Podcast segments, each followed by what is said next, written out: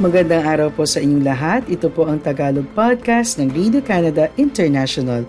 Sa loob ng 10 minuto, ihahatid namin sa inyo ang ulo ng mga balita tungkol sa Canada, sa Pilipinas at sa Filipino-Canadian community. Kaya tutok lang tuwing biyernes, linggo-linggo sa aming podcast. Ako po si Catherine Dona, ang inyong tagapagbalita sa Toronto.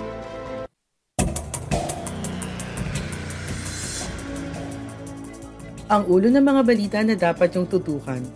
Prime Minister Justin Trudeau itinalaga ang isang Filipina-Canadian surgeon sa Senado.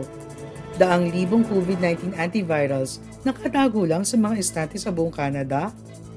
International Trade Minister Mary Nang bumisita sa Pilipinas. Canada, bubuksan ng express entry system sa mga dayuhang doktor. Itinalaga ni Prime Minister Justin Trudeau ang isang high-profile na Filipina-Canadian surgeon sa Senado ng Canada. Si Dr. Flor Denise Osler ay isang assistant professor sa University of Manitoba at dating presidente ng Canadian Medical Association. Siya ay ipinanganak sa Winnipeg sa mga magulang na nag-migrate sa Canada mula sa Pilipinas at India. Si Osler ay nagtatrabaho kasama ang racialized medical students sa Filipino Association of Medical Students sa Manitoba. Tumutulong din siya na sanayin ang mga surgeon sa Africa. Si Oster ang unang babae na visible minority na itinalaga upang pamunuan ang Canadian Medical Association. Ginamit niya ang oportunidad na ito upang ikraft ang unang polisiya ng organisasyon tungkol sa pagkakapantay-pantay at diversity.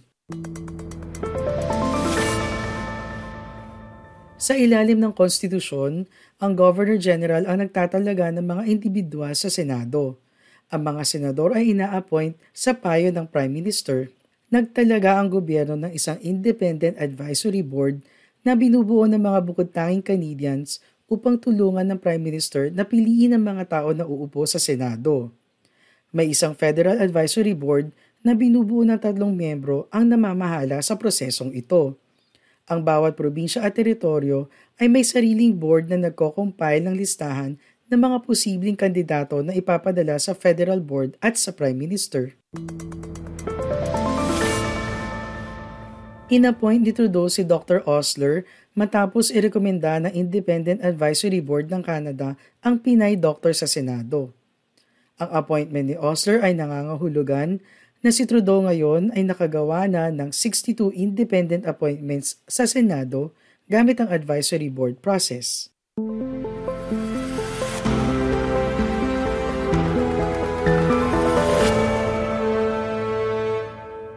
Kayo po ay nakikinig sa Tagalog Podcast ng Radio Canada International.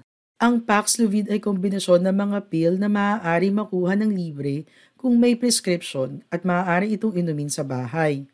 Ngunit kailangan umpisahan ng Paxlovid sa loob ng limang araw mula sa paglitaw ng mga sintomas.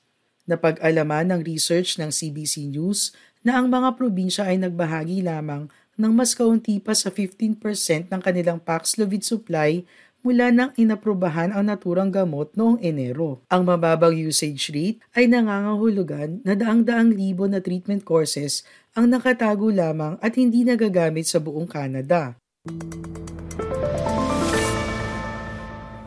Nagbunsod ito ng mga katanungan kung bakit hindi nakakakuha ang mas maraming tao ng antiviral na maaari makatulong upang hindi sila maospital lalo na't ang health system sa buong bansa ay nasa ilalim ng strain.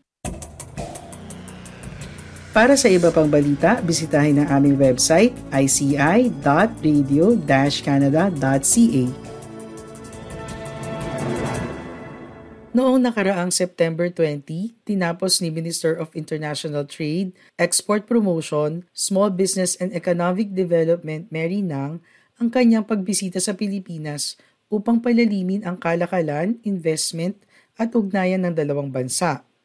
Si Minister Nang ang kauna-unahang trade minister na bumisita sa Pilipinas sa ilalim ng bagong administrasyon ni Pangulong Ferdinand Marcos Jr.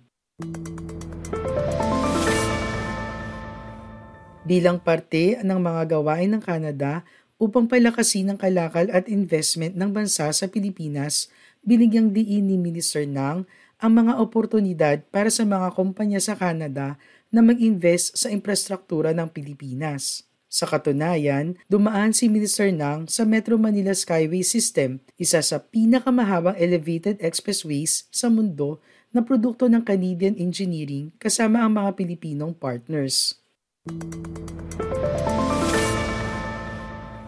Ang Can Build Infrastructure Framework ni Minister Nang ng pinagsamang expertise at services ng Trade Commissioner Service, Canadian Commercial Corporation at Export Development Canada sa isang consolidated offering ay susuportahan ng mga Canadian na kumpanya na magde-deliver ng makabuluhan at sustainable na mga proyekto sa infrastruktura para sa lokal na komunidad at lilikha rin ng mga trabaho. Nagkaroon ng oportunidad si Minister Nang na makilala ang team ng Trade Commissioner Service sa Pilipinas sa isang bahagi ng kanyang pagbisita.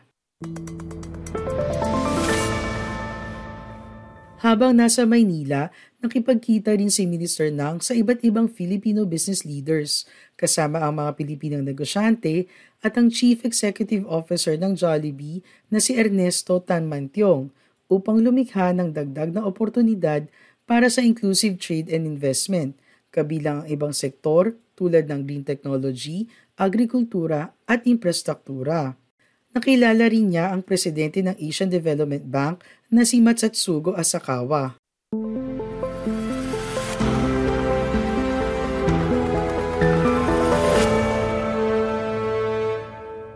Sundan niyo rin kami sa Facebook at Radio Canada International Tagalog. Inanunsyo ni Minister Nang ang 12 million na pondo para sa tatlong bagong development assistance projects. Ang mga inisyatiba na ito ay nakapokus sa pagpapalakas ng suporta sa climate finance mechanisms ng Pilipinas at ang pagkakaroon ng pangmatagalan na kapayapaan at development sa Bangsamoro Autonomous Region sa Muslim Mindanao. Ang pondo ay bahagi ng nilikhang 1 million na Canadian ASEAN Trust Fund na inanunsyo ni Minister Nang sa ASEAN Foreign Ministers Meeting noong nakaraang buwan. Ang Canada ay nakapagbigay na ng 3.7 billion na development funds sa Timog Silangang Asya, kasama ang Pilipinas mula pa noong taong 2000. Kamakailan, ang Canada at Pilipinas ay sumailalim sa mga negosasyon tungkol sa Free Trade Agreement sa Association of Southeast Asian Nations at inilunsad din ang Canada-Philippines Joint Economic Commission.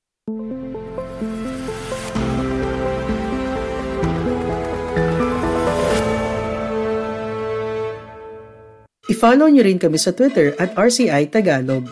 Tatanggalin ng Canada ang isang barrier na gagawing mas madali para sa mga doktor mula sa ibang bansa na makakuha ng permanent residency sa Canada. Sinabi ni Immigration, Refugees and Citizenship Minister John Fraser na ang mga doktor ay makakakuha ng exemption para pahintulutan silang mag-apply sa Federal Express Entry System. Ang sistema na may anim na buwang processing time ay hindi dating available sa mga doktor dahil hindi ito bukas sa mga taong self-employed.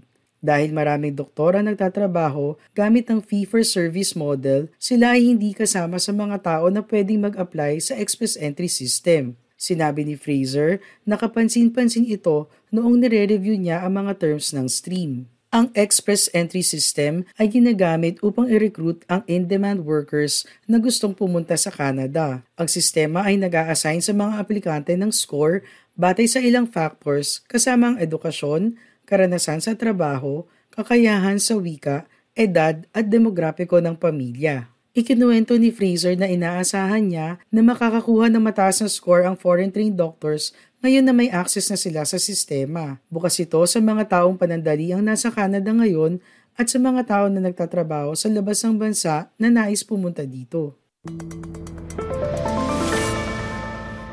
Sinabi ni Fraser na ang isa pang hamon sa pagre-recruit at pagre-retain ng foreign trained doctors ay ang pagkilala sa kanilang credentials at ang paghahanap sa mga napapanahong paraan para makakuha sila ng upgrades na kailangan nila para makapagtrabaho dito. Maraming salamat po sa iyong pakikinig sa Tagalog Podcast ng Radio Canada International. Lagi po kayong makinig tuwing Bernes para makabalita tungkol sa ating mga kababayan dito sa Canada. Hanggang sa susunod na linggo, ako po si Catherine Donna ng Radio Canada International.